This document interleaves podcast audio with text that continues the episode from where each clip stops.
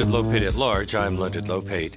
Hundred years ago, a group of pioneers joined together to create what has become one of Britain's most famous institutions, the British Broadcasting Corporation, the BBC. Since its beginnings in 1922, the BBC has become quite influential, broadcasting to over 200 countries in over 40 languages. David Hendy's new book, The BBC, A People's History, assesses its difficulties and successes in living up to its self professed mission, quote, to inform, educate, and entertain. The book is published by Profile Books and brings media historian and broadcaster David Hendy to our show now. Welcome. Oh, uh, hello. Now, why have you subtitled your book A People's History? Are you referring to the listening public or the staff? Ah, well, both really. I mean, I should say, by the way, that the, the book has a slightly different title in America. In America, it's called The BBC: A Century on Air. Yeah. So, the People's History is actually the the UK mm-hmm. title. Mm-hmm. But yet, you're. It, well, that's the copy I received. Ah, well, um, it's the same book inside, yeah. and and I guess there, it is important that idea of, of people because yes, it's it's the listeners, it's the viewers because uh, one a great broadcasting historian, uh, Asa Briggs, once said that to write the history of broadcasting is to write the history of everything else.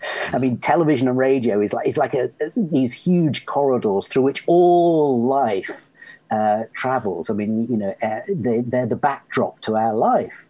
And so, broadcasting history is social history. Of course, we all have memories of the television or the radio that we watched and we fell in love with when we were growing up.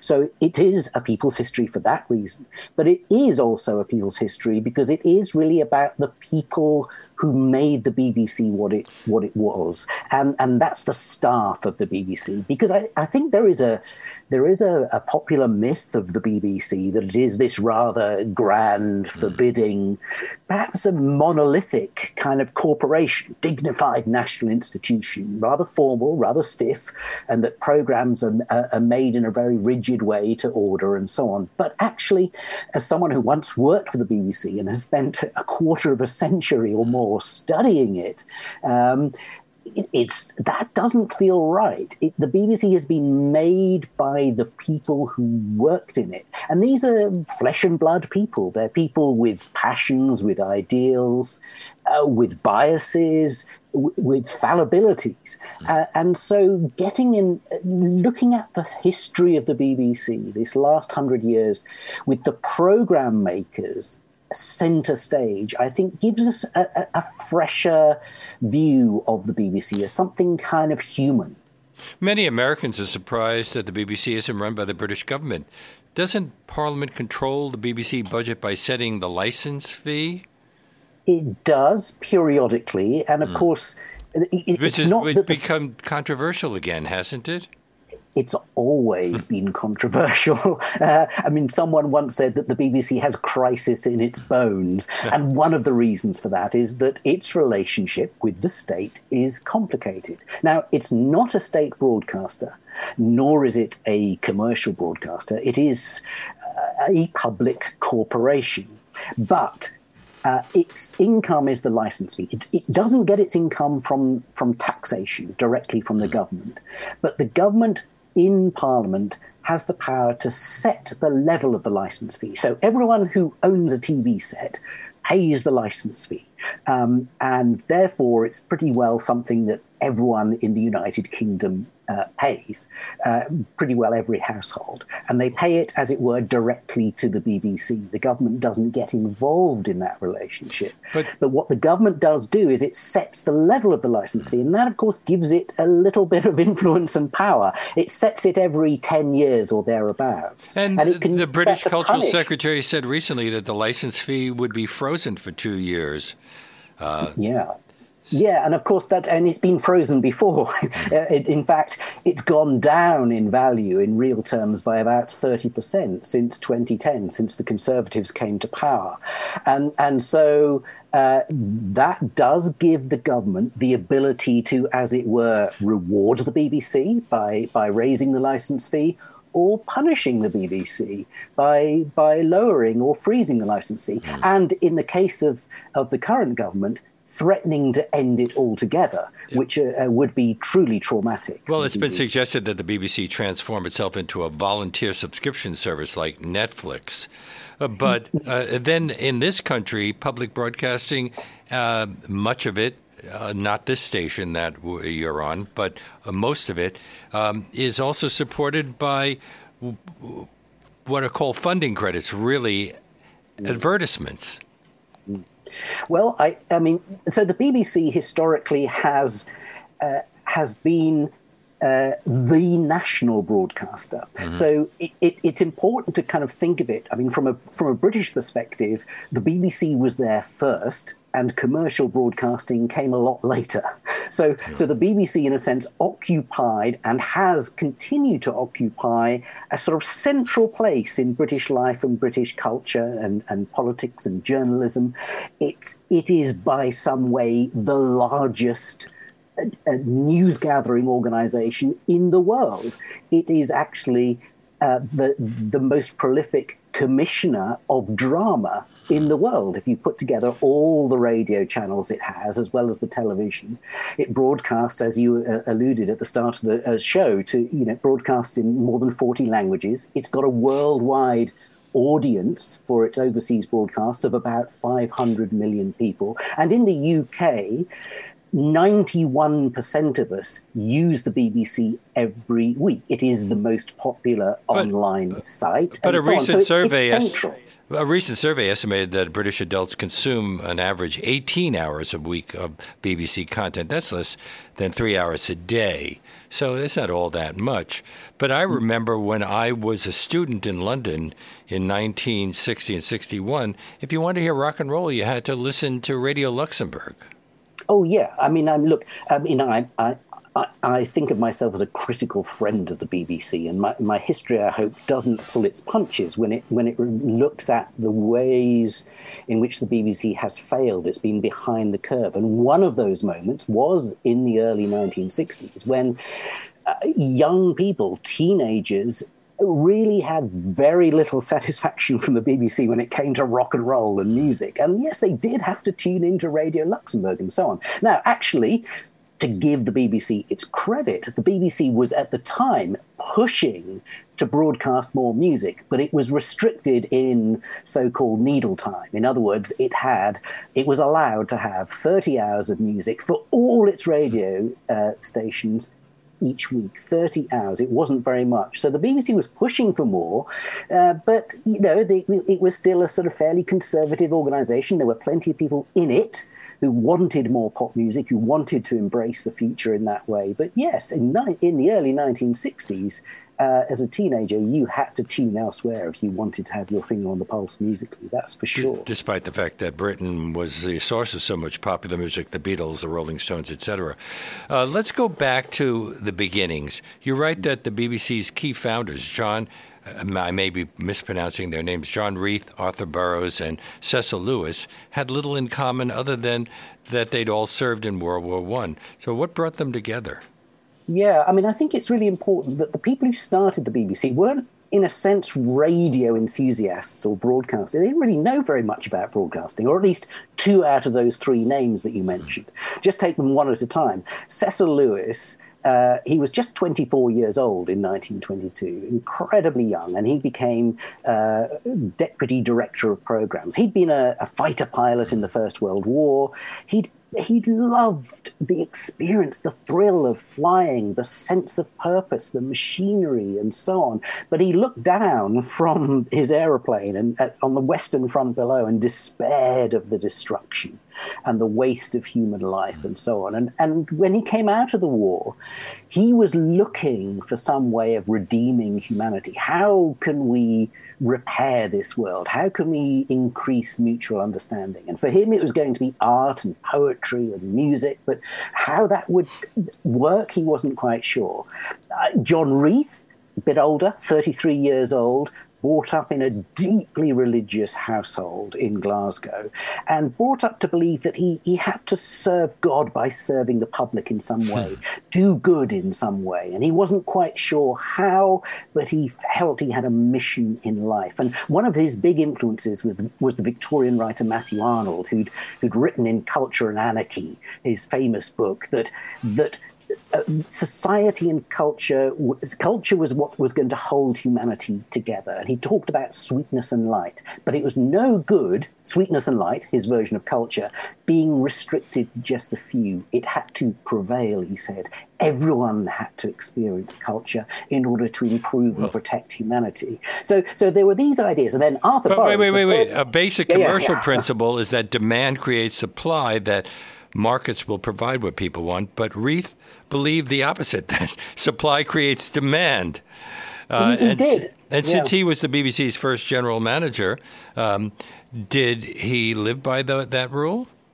I think he did, and I mean, it, in many ways, it became hardwired into BBC thinking, and and his reasoning here was uh, actually, when you unpack it, sounds more reasonable. First of all, it was that um, how do we know what we want until we experience it. We can only choose from the existing available uh, options. But what about something that we don't yet know about? What about art or culture that we haven't yet experienced? How could we begin to choose that or express our preference for it without knowing about it?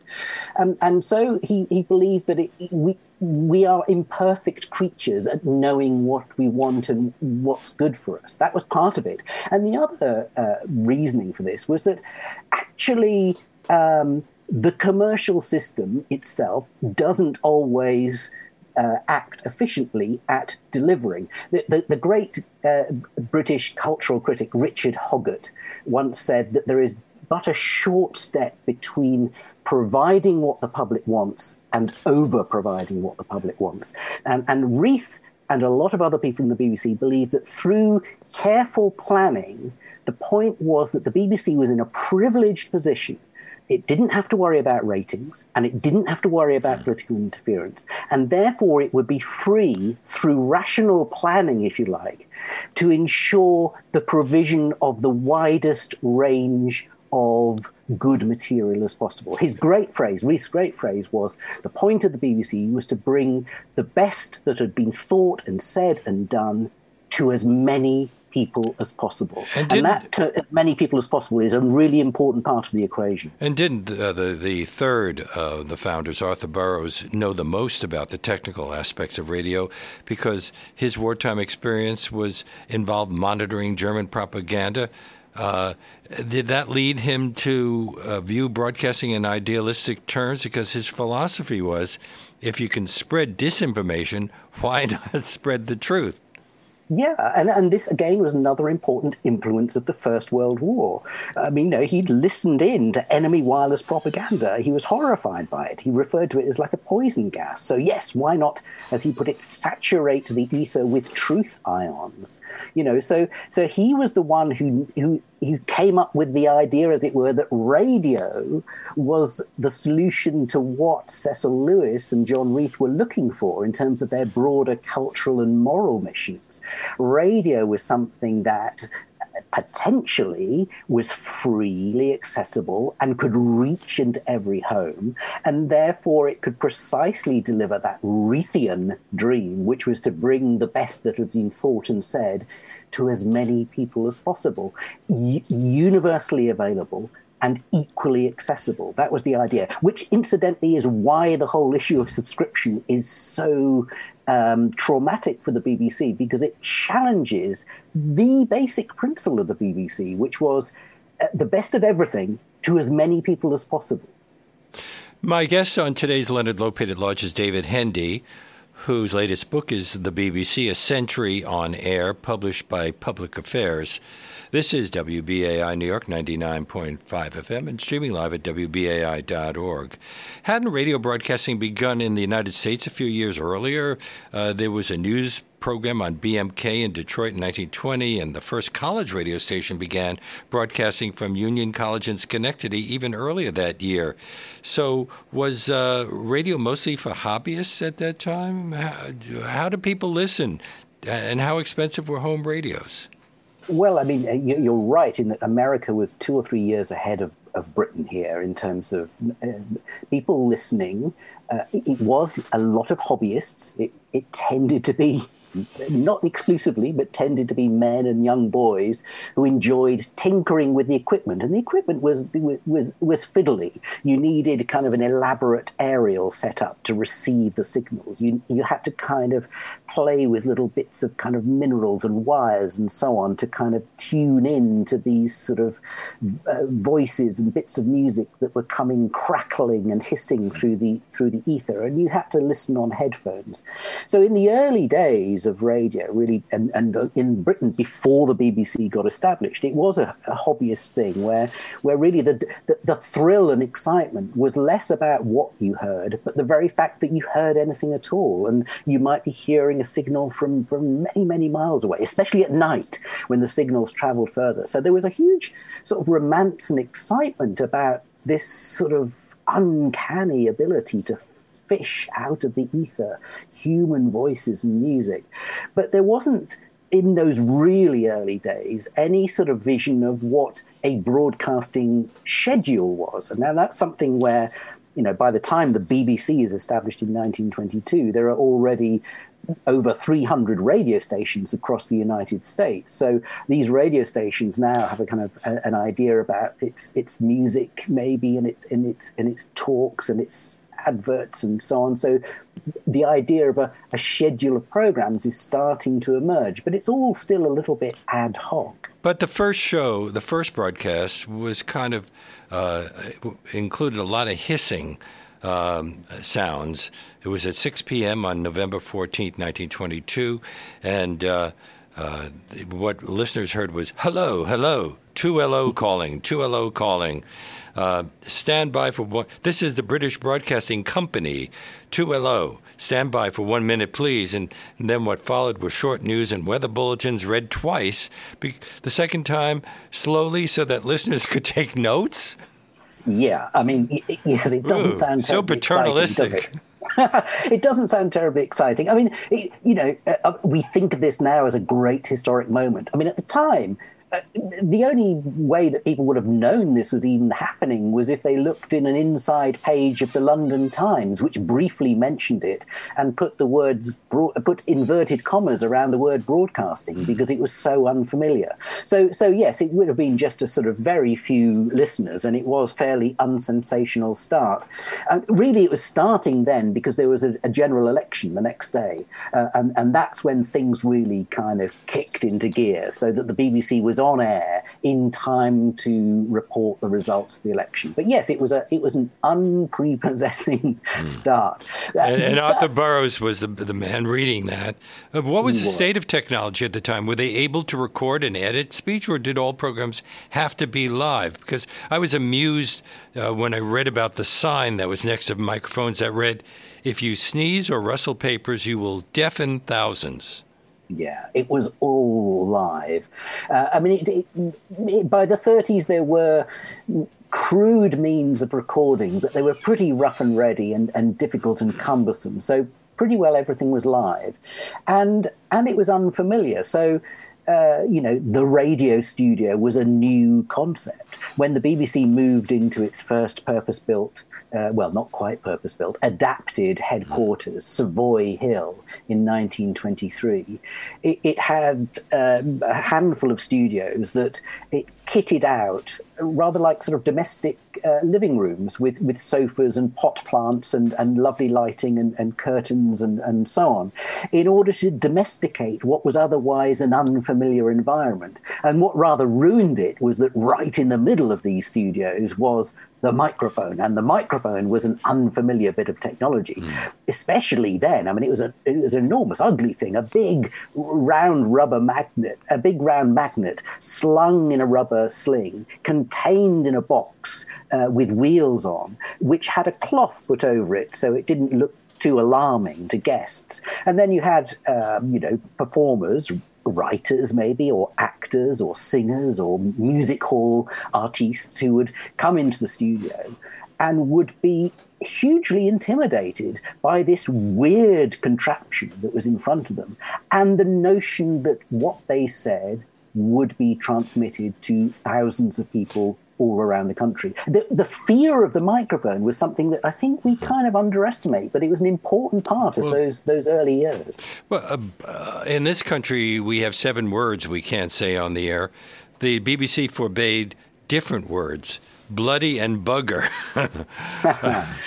yes. Well, uh, what was interesting was that actually, um, so so this this this, of course, varied with time. So in the in the 1950s, these words were sort of unsayable.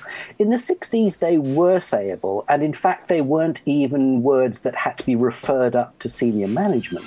There were, of course, one or two words um, that and you can guess what they are, that had to be referred up to senior management. But even even in 19, 1968, uh, there was the first scripted, permitted use on BBC Radio of uh, the F word, mm-hmm. um, and and that's partly because we can't still say it here. No, uh, okay. Well, I, well, no, we I, can't I, say we can't that. say it on over the air broadcast. We can say it on cable and okay. it's very very complicated. Uh, but I, yeah, so so it's it's, it's sayable. It, it, in other words, it's sayable on the BBC and has been since 1968, provided there is quotes mm. you know a good artistic uh-huh. uh, reason for it. Now, did many women work in positions of authority at the BBC at the start, like Hilda Matheson?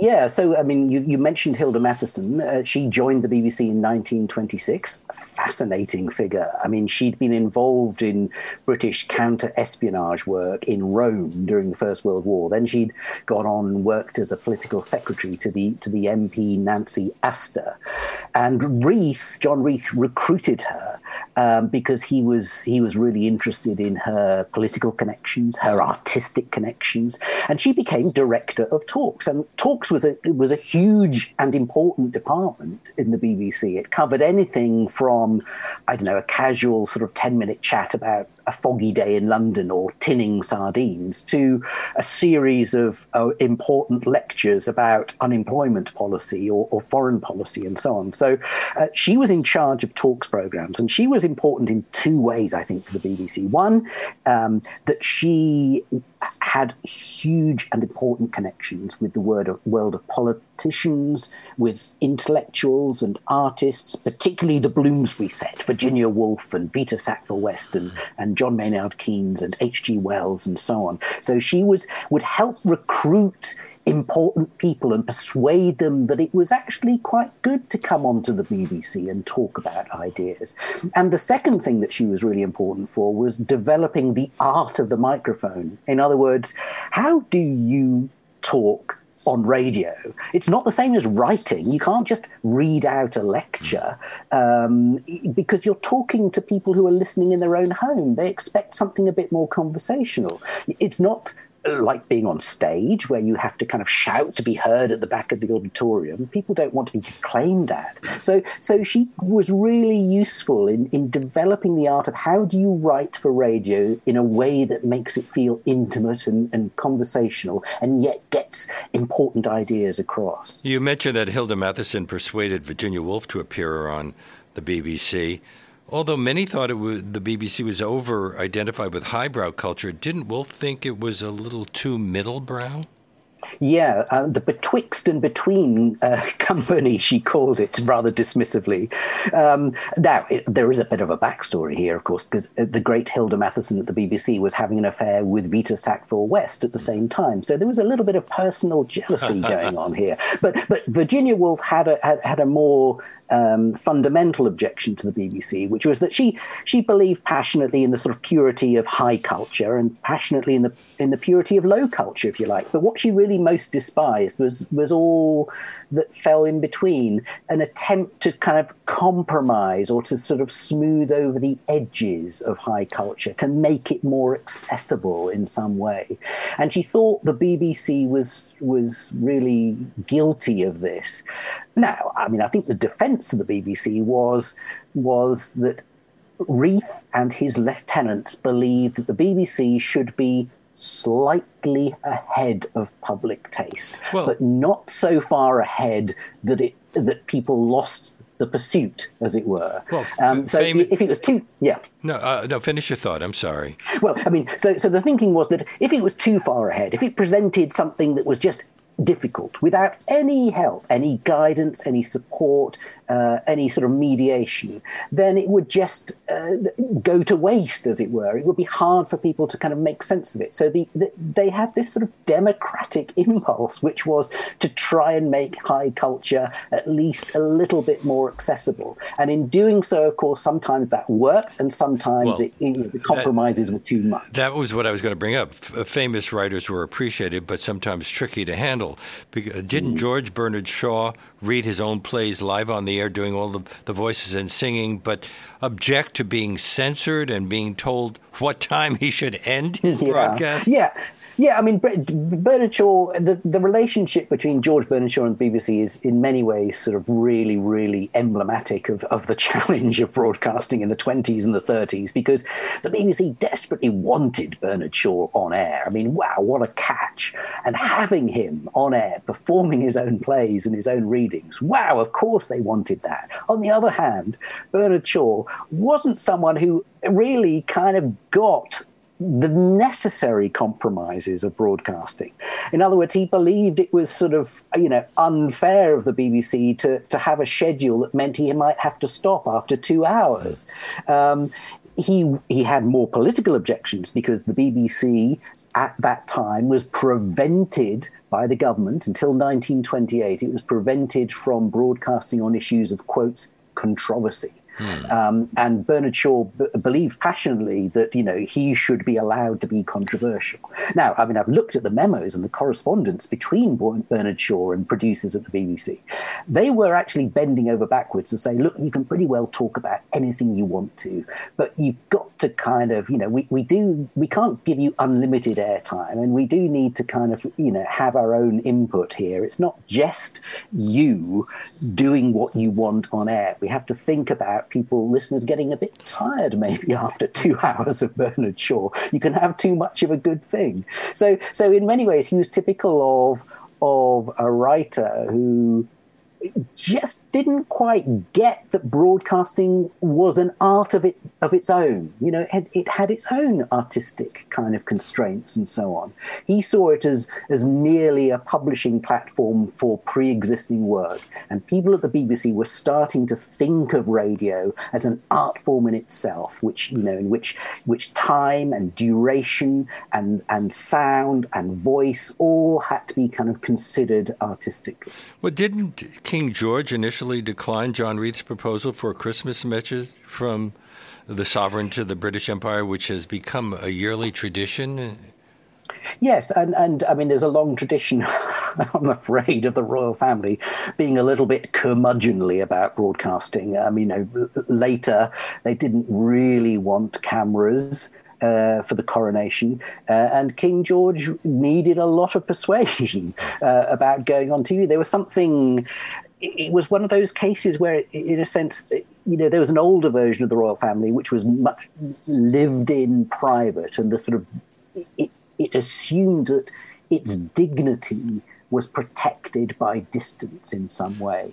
But in 1932, we get the first of what becomes a tradition, you know, the Christmas Day royal broadcast. And King George is there broadcasting from Sandringham, uh, one of the many royal palaces. Uh, and he broadcasts uh, not just to people in Britain, but across the empire. Um, it's, it's, it's just a few weeks after the BBC had launched its international empire service, as it was called then. And, and it sort of creates this sort of, this sort of mythical notion of, of the king being at the center of a family, connecting the different families of the empire in New Zealand and Australia and Canada and South Africa and, and, and so on. And so, yes, it's become uh, this this tradition, but it's a tradition that the royal family needed to be persuaded. But resisted at different times. In 1953, the BBC offered extensive coverage for the first time of Queen Elizabeth's coronation, and didn't royal officials question whether mere subjects had a right to witness the ceremony? yes, they didn't really want. Uh, well, there was a willingness to have cameras covering uh, the coronation up to a point, but they still believed that the the actual coronation ceremony had a sort of sacred, uh, spiritual, religious center to it, at the center of Westminster Abbey, and that the cameras shouldn't really intrude upon that sacred moment.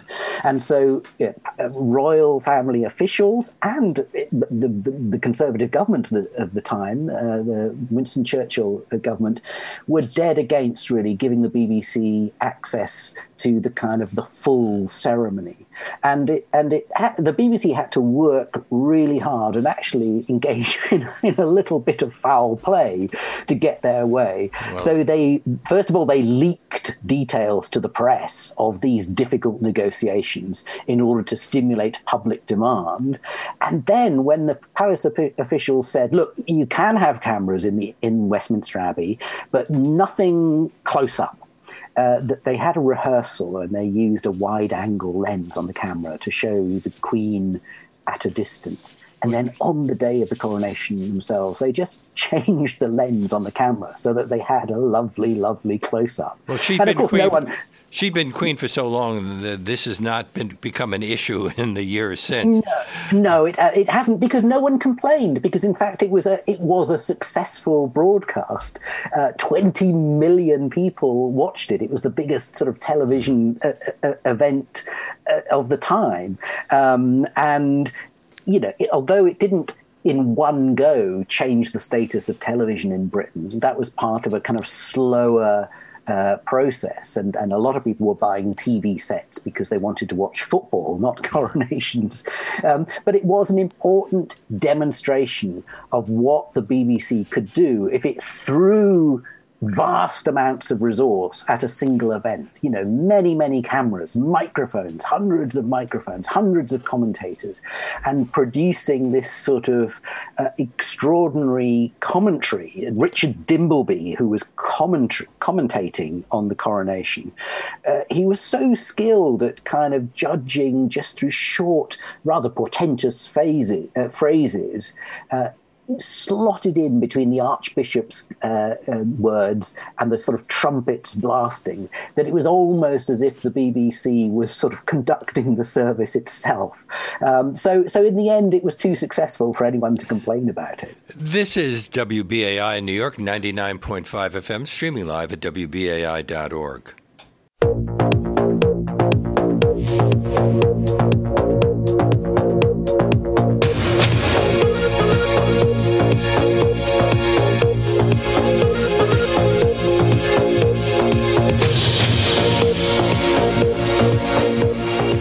you're enjoying my conversation with David Hendy. If you sign up to become a, a, member of WBAI during today's show with a contribution of $50 or more, you can receive a free copy of his book, The BBC, A Century on the Air.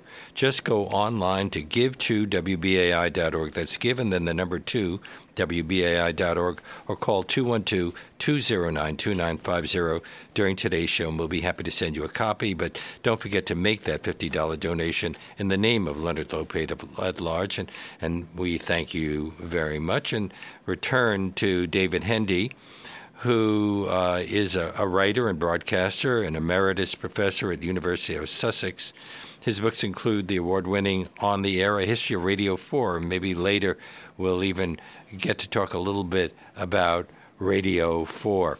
When did uh, the, the BBC World Service begin? What, what sort of arrangement does it have with public broadcasting in the United States, radio and television? Well, in many ways, it started sort of through a series of sort of not quite accidents, but it sort of came into existence in stages. So, first of all, uh, as, as, I sort of mentioned, in 1932, the BBC launched an Empire service, which was its first experience of international broadcasting. But the Empire Service was really broadcasting to kind of, as it were, the the, the white British world. Um, it was broadcasting to the to the, the, colonial class and the expatriate community of, of Brits. And that's something that's like, been a problem over the years. Radio Four was accused of being a little white. Yeah, and ignoring and, uh, ignoring people of color. Yeah, and, and and I think the BBC has, you know, historically been slow. It's it's but but again, the BBC does so much uh, across such a wide range that it's impossible to generalize. It's impossible to generalize. So, so you know, in 19, I mean, just to return to the issue of the World Service, in 1938, you you get um, the start of an Arabic service from the BBC, and that's this is a response to Nazi Germany and Mussolini's Italy starting to really ramp up propaganda broadcasts, and the BBC worried about this, so it launches an Arabic service. Then, um, on the eve of war, it, it effectively launches a French, German, and Italian service, and then in in the Second World War. overseas broadcasting becomes crucial and it's crucial partly because the BBC wants to kind of create a sort of sense of friendship with the allied nations. It wants to integrate the allied effort. It's broadcasting to North America because it's interested in trying to kind of communicate to American uh, listeners the, the, the urgency of the fight against fascism. Um, and it's also broadcasting to occupied Europe and by the end of the war, you've got something like 20 million people in, in, in mainland Europe listening to the BBC, and they've listened to the BBC, uh, you know, and that's a dangerous thing to do in occupied Europe. It was an illegal thing to do. So to listen to the BBC, and, and the reason that they did that was that the BBC it, it, didn't always tell the whole truth. It was operating under under quite intense government restrictions. And I wanted to get to that. everything. Yeah, but, because but uh, because uh, it, there were real problems during the general strike in Great Britain in 1926, and most newspapers were temporarily shut down. Uh, it was the first time the BBC was considered an essential service, but wasn't it obliged to make announcements on behalf of the government while at the same time reporting neutrally about the government's actions? That's uh, yes. an inherent contradiction. Yes, I mean it tried to get around this by by announcing on air. Uh, the, the announcer, the newsreader, if you like, would read the news, and then he would say, "We have been, re- you know, requ- we are now required to read out the following government announcement." So it would it would label as sort of separate and sort of duty bound the announcements from government.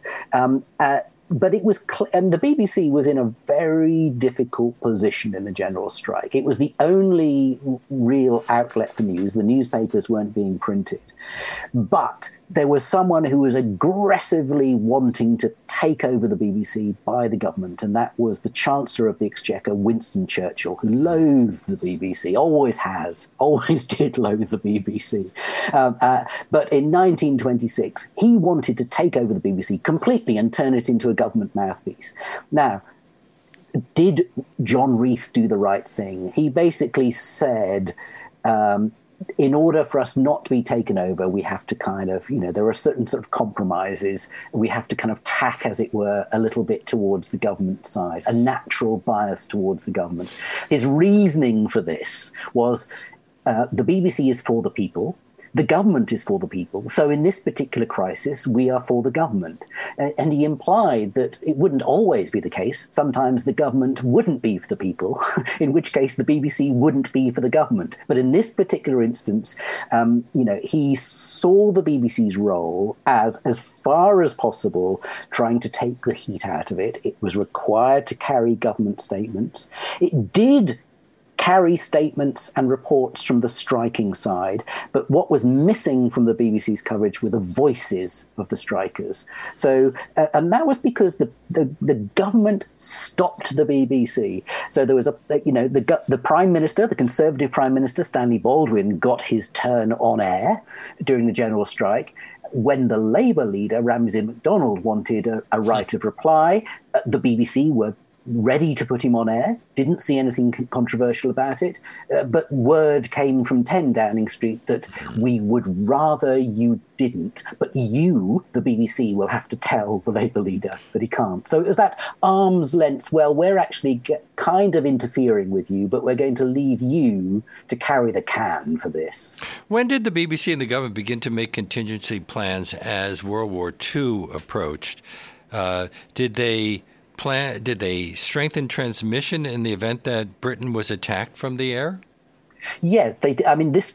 So planning really took place for since I guess the mid 30s, 1936 is when the first discussions about planning for war they they accelerate after the Munich crisis in 1938.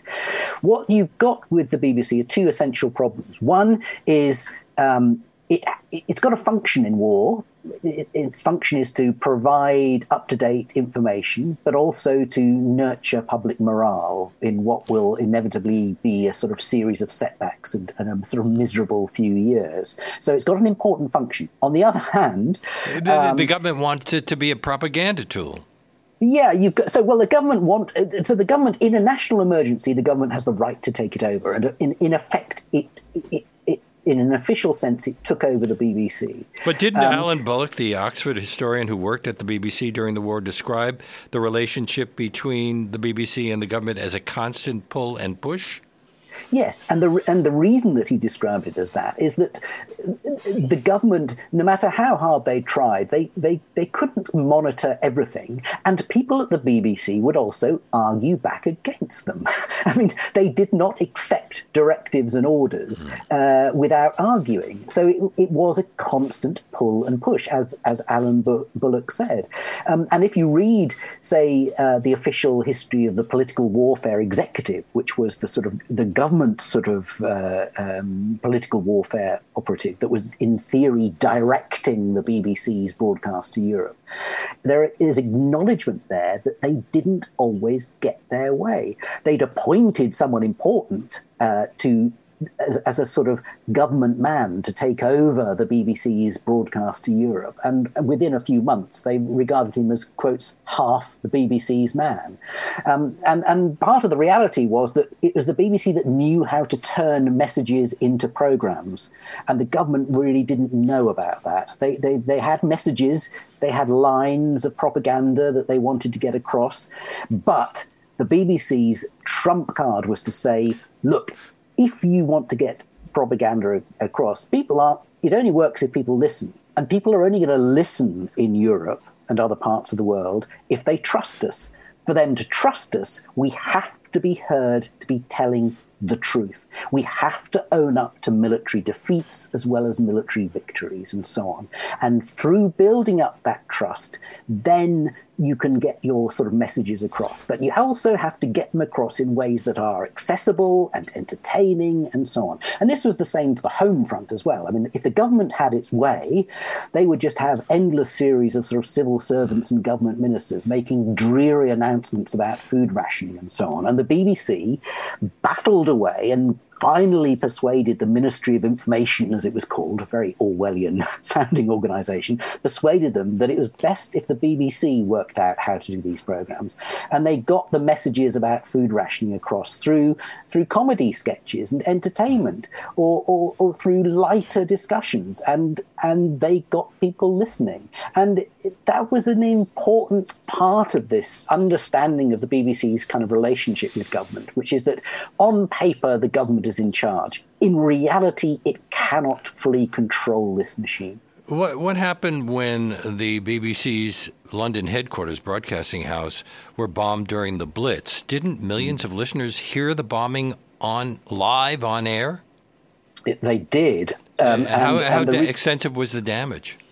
It was pretty extensive. So what happened is that um, at just after eight o'clock on Tuesday, the 15th of October 1940, height of the Blitz, uh, a 500 pound bomb comes crashing through the seventh floor window of Broadcasting House, BBC's headquarters in central London, and it plummets through two floors and gets lodged in uh, the fifth floor uh, music library. Now, the whole building shakes. It's covered in smoke and dust. So people are people are evacuating the building, but slowly and calmly because, well, the worst is over.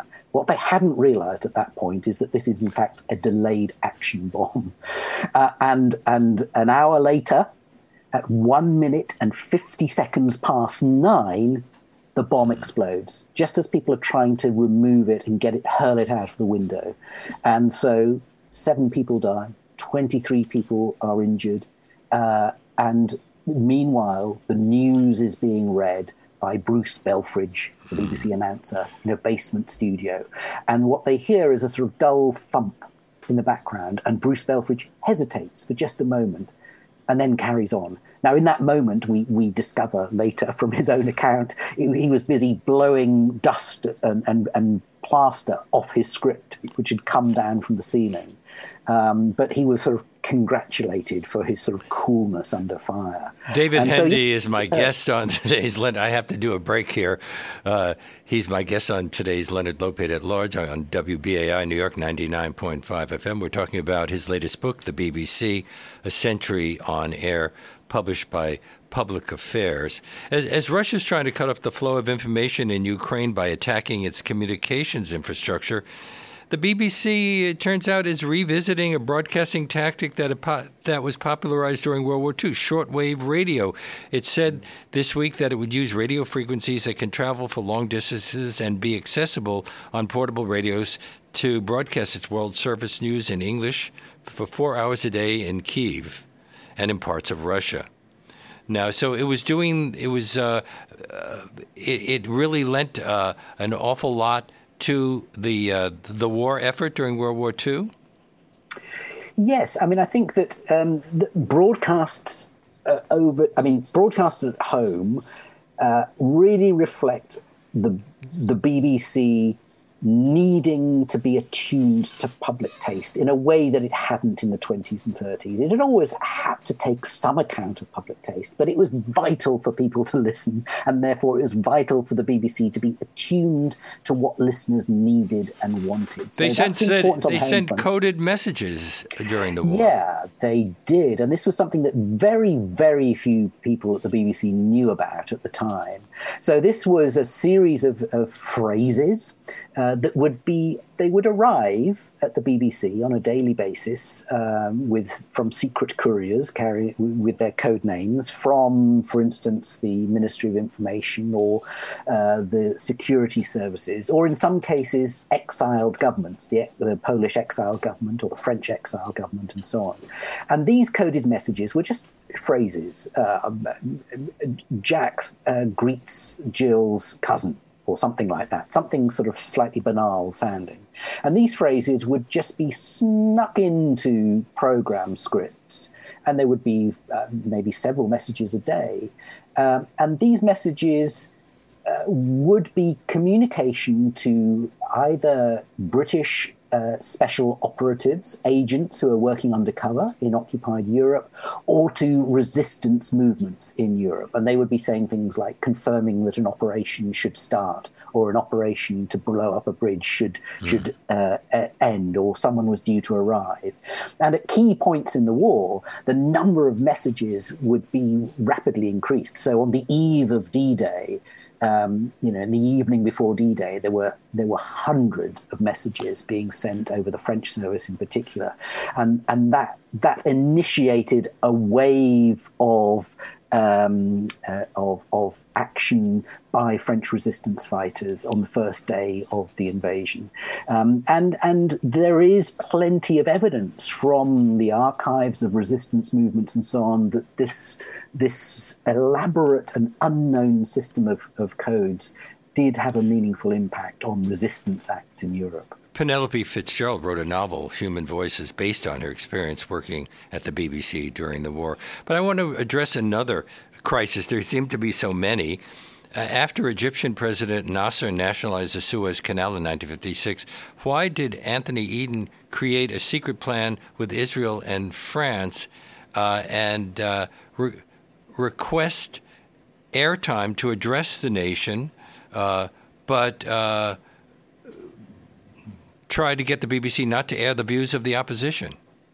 Yeah, well, I mean, I mean, this is, I mean, this is something that politicians have a tendency to do, right? Um, so, I mean, Anthony Eden at the time was convinced that, in a sense, Britain was at war, and therefore war conditions applied. And if war conditions applied, there needed to be national unity, and everyone had to buckle up and support whatever it is that the government had decided. Well, the BBC knew uh, that public opinion was, in fact, divided. It, it disputed whether or not Britain was formally at war.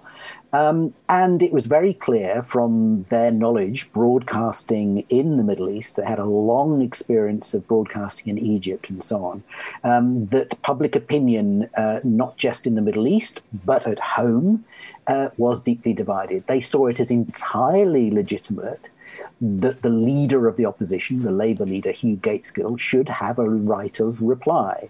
But there was a showdown with people um, from the BBC summoned to the government offices, shouted at by senior military uh, mm. leaders, um, and you know.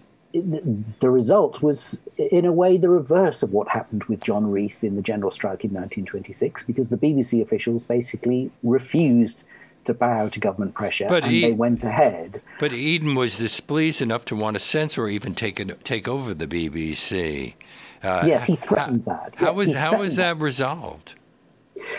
by the BBC standing up to the government. I mean, you know, I mean, I mean, it, it's always more complex than that. But essentially, the BBC called the government's bluff and went ahead and gave Hugh Gaitskell, the Labour leader, a hmm. right of reply, a broadcast. Um, and in a sense, it, it, it, was encouraged, I suppose, to believe that it had public opinion on its side and that it wasn't necessarily asking for something unreasonable. I think there was an understanding at the time that even conservative politicians thought that Eden had gone too far, and I think there was an understanding that Eden was he was an ill man, he was uh, out of control, and I think to, to that extent, even though Eden was was threatening to rough up the BBC, I think there was probably just a kind of a, a, an astute political calculation that the BBC would get away with standing up Now, I mean, th- there, there were repercussions in terms of of uh, the government kind of complaining about needing to control uh, broadcasts on the World Service or the external services, as they were called then, much more closely. So, you know, governments always find a way of kind of seeking I have, revenge. I have to way. leave it there. Unfortunately, we've run out of time. So, I, then there's so much more in the story. I can't get to Margaret Thatcher's complaints against the BBC uh, and her feeling that news coverage was biased and irresponsible, and the fact that it, the BBC has been criticized from both left and right. But uh, I recommend this book book. It's David Hendy's The BBC, A Century on Air, published by Public Affairs. Thank you so much for being on our show today. It was a pleasure. And that brings us to the end of our show. My great thanks to Deborah Freeman for preparing today's interview, also to Reggie Johnson, my audio engineer, and to Keziah Glow, the executive producer of Leonard Lopate at Large, for all of the important work that they do throughout the week. If you're just discovering this program and would like to hear more of our one hour deep dive interviews, you can access our nearly 700 past shows streaming on demand at WBAI.org. Our podcast, which surpassed 1 million plays is available on iTunes, Apple, and everywhere else you get your podcasts. And if you'd like to write to me, my email address is leonardlopate at WBAI.org. Before I sign off today, I need to ask you to support WBAI to keep the show coming to you weekdays from 2, 1 to 2 p.m. Unlike the UK, where everyone has to pay a license fee, we rely solely on the support of our listeners. So we're asking all of our listeners who have the means to do so to make a contribution at whatever level they're comfortable with by calling 212 209 2950 or by going online to give2wbai.org. That's give and the number 2wbai.org. Please do it right now so we can continue bringing this unique, in depth content, information you don't usually get anywhere else. And as I mentioned earlier, anyone who makes a contribution of $50 or more in the name of Leonard Lopate at large right now can receive a copy of the book we've been discussing, The BBC, A Century on the Air by Dave, David Hendy. Uh, you might also consider becoming a sustaining member, what we call a BAI buddy. Either way, I hope you'll call right now because BAI relies totally on listener donations. We don't take ads or foundation grants, and that allows us to be completely free speech radio. So please go online to give2wbai.org or call 212 209 2950 to play a part in keeping this historic station the only one on the New York radio dial that's 100% listener sponsored, alive and thriving with your tax deductible support. We're off next Monday and Tuesday, but I hope you can join us again on Wednesday for the next installment of Leonard Lopate at Large. Have a great weekend.